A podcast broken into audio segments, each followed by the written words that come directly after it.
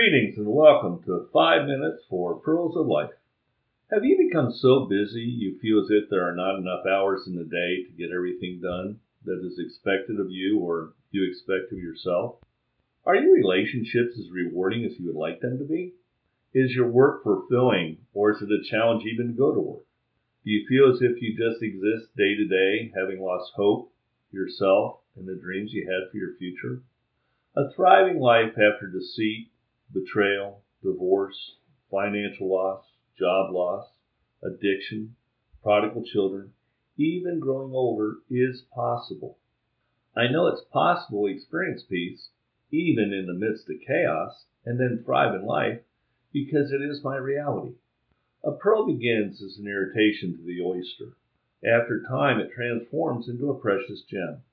The painful experiences you have encountered or are encountering can become your pearl, a life lesson which transforms your life so you're able to thrive. My name is Tim. I tell people you spell my name, time without an E, Tim. Today is the time to begin to improve your present situation so you are able to thrive in the future.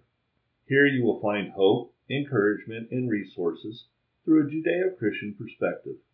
Thank you for sharing your life with us. It is truly our honor and privilege to join you on your journey. If this is for you, please tell your family and friends. I invite you to connect with me on LinkedIn, Timothy J.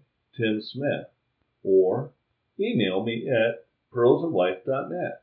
Be sure to use .net like a fishing net for the one pearl of great price. Your word is a lamp to my feet and a light to my path.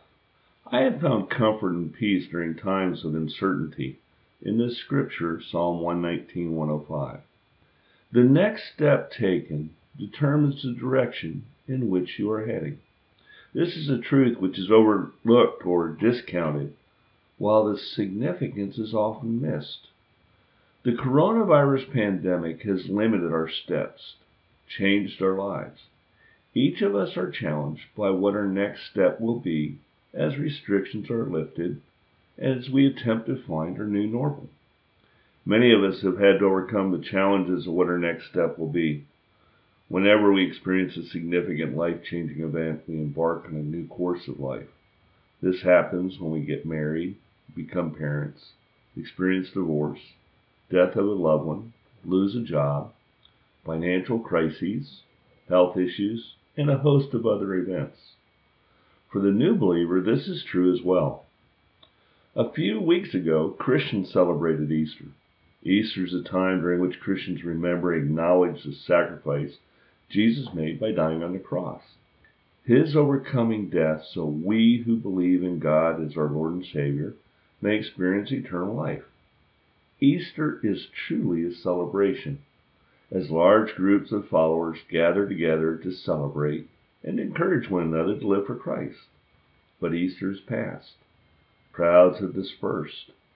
The excitement might have waned. Now what? Following the crucifixion of Christ, finding the tomb empty, Peter begins to walk to Emmaus. The walk which Peter began became a time for personal reflection. His walk was a time without distraction. Peter had to reconcile what he believed, and what he witnessed. Each step Peter made was a choice which would determine the course for the rest of his life. I'm convinced that technology has skewed our perspective of the importance of next steps. In the past, man was limited in his activities due to day and night, his ability to see. Man's next step was determined by how well he could see. A candle only provides enough light for a few steps. Today, society has overcome the limitation with the ability to make the night almost bright as day. No longer do people depend on a candle for their next steps. There are flashlights which brighten the path for thousands of yards. People have come to expect to know exactly what lies before them during their journey. This is not the case dealing with a pandemic of an unseen enemy the coronavirus. No one knows what will happen next. I made the statement I have found comfort reading and reflecting on the truth of the Psalm 119, 105. My prayer is that you will as well. The learning I gleaned is our Lord will lead us through His Word. He will provide peace for the next steps we must take. We're not intended to know the entire course of our journey. Each of us, every believer, must take a personal walk with our Lord and Savior. His Word is enough to provide us comfort, peace, and the ability to overcome whatever struggles we encounter.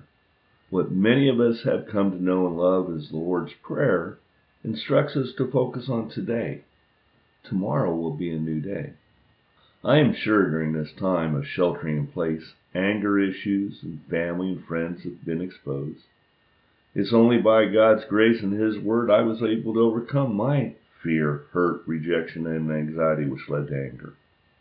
And many people during this time are struggling in their relationships. It is only by God's grace and His Word I am the man I am today, at peace with myself, living in healthy, rewarding relationships, and content. You can also, if you're willing to take the right steps in the right direction. Seek His Word, seek His truth.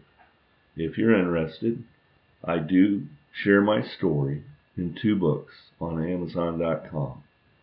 The first one title is Anger, Be Angry, Sin Not. And the second one is A Thriving Life After Deceit, Betrayal, Divorce. Until next time, embrace life.